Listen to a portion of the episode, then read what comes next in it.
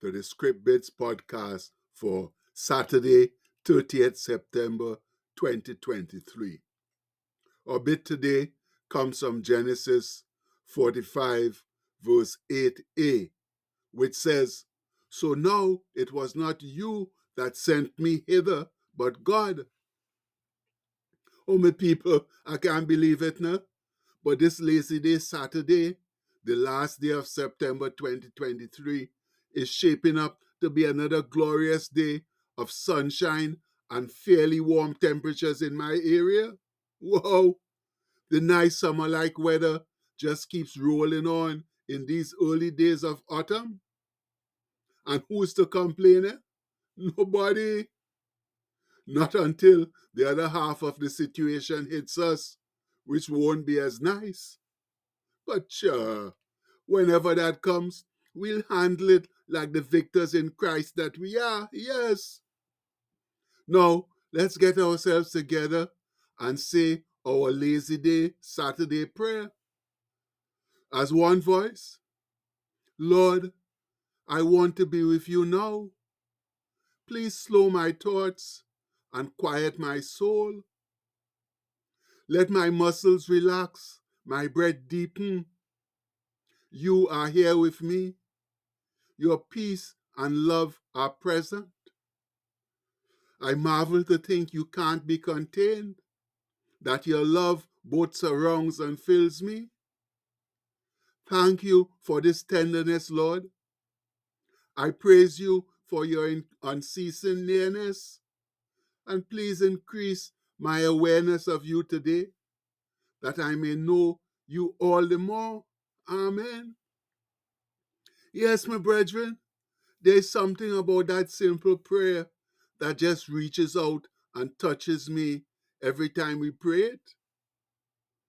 I guess after a hard week's work and finally a day of peace and quiet, when we don't have as many worldly distractions hitting on us, it just brings us closer to God, where we can truly feel His presence. But whatever the reason, it just sets a nice, relaxing tone for my Saturday morning. Glory be. And now it's time to continue with the climax of Brother Joseph's story, where he finally reveals his true identity to his brothers. And after trying to ease their guilt and uneasiness by telling them, And God sent me before you to preserve you a posterity or a remnant in the earth and to save your lives by a great deliverance. So now it was not you that sent me hither, but God. And that comes from Genesis 5 7 to 8. However, I don't know how much that really eased their guilt and fear. But Brother Joseph didn't give them much time to think on it either. He said to them, Haste ye, and go up to my father, and say unto him, Thus saith my son Joseph, God hath made me Lord of all Egypt. Come down unto me, tarry not, or don't delay. And that's Genesis 45 9. Wow, the people, we are now beginning to see the real Brother Joseph, where all the pent up memories of his family are finally coming out and his soul is being set free from any resentment and anger he had hitherto borne towards them. And believe me, renewed relationships with family can do a lot to free us, my brethren. So please, as much as we can, let's look to renewing some of our own negative family relationships now.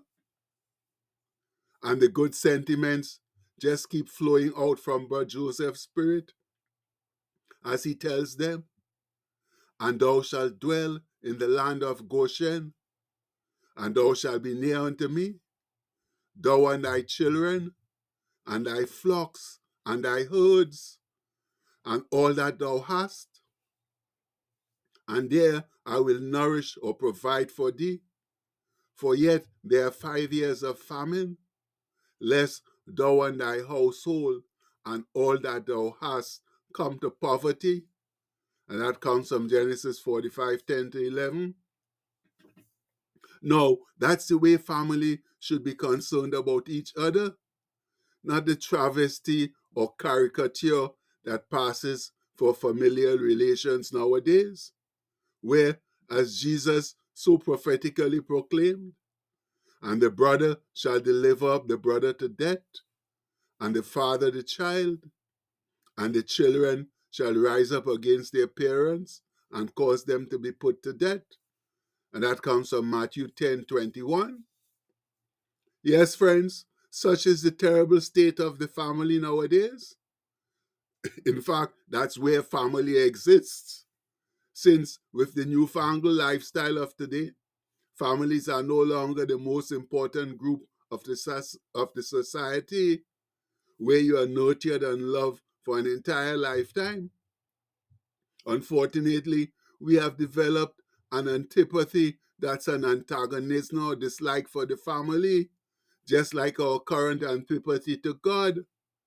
Heaven help us, yes, my people.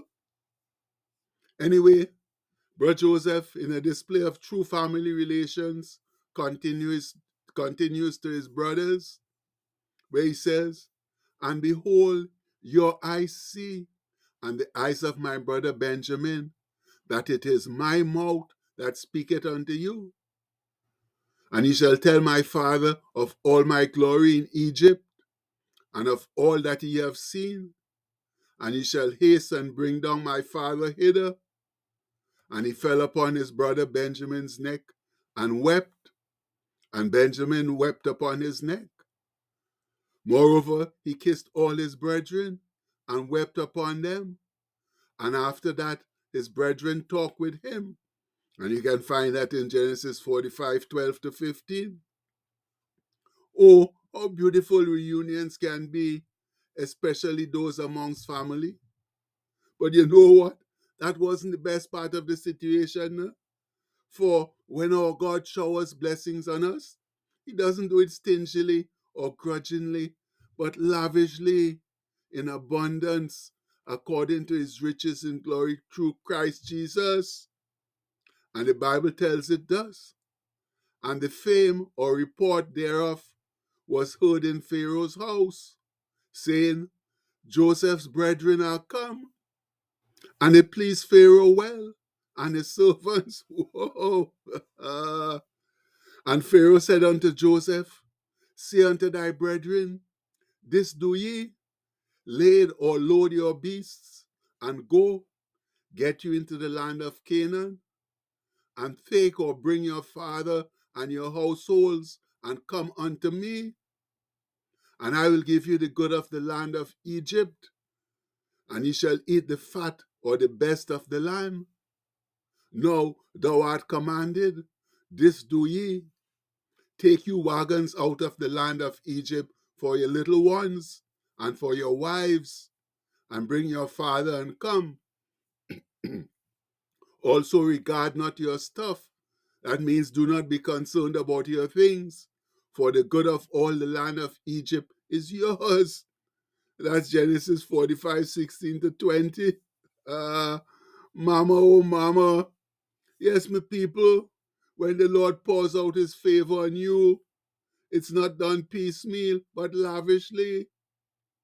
Only our great God could cause a foreign, idol worshipping king to make such a generous and welcoming offer to a bunch of Hebrews who were generally an abomination to his nation.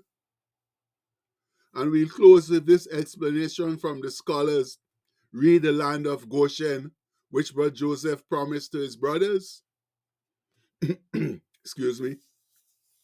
The scholars say the land of Goshen was an Egyptian region, and they give a reference there to 47, 6, and 27.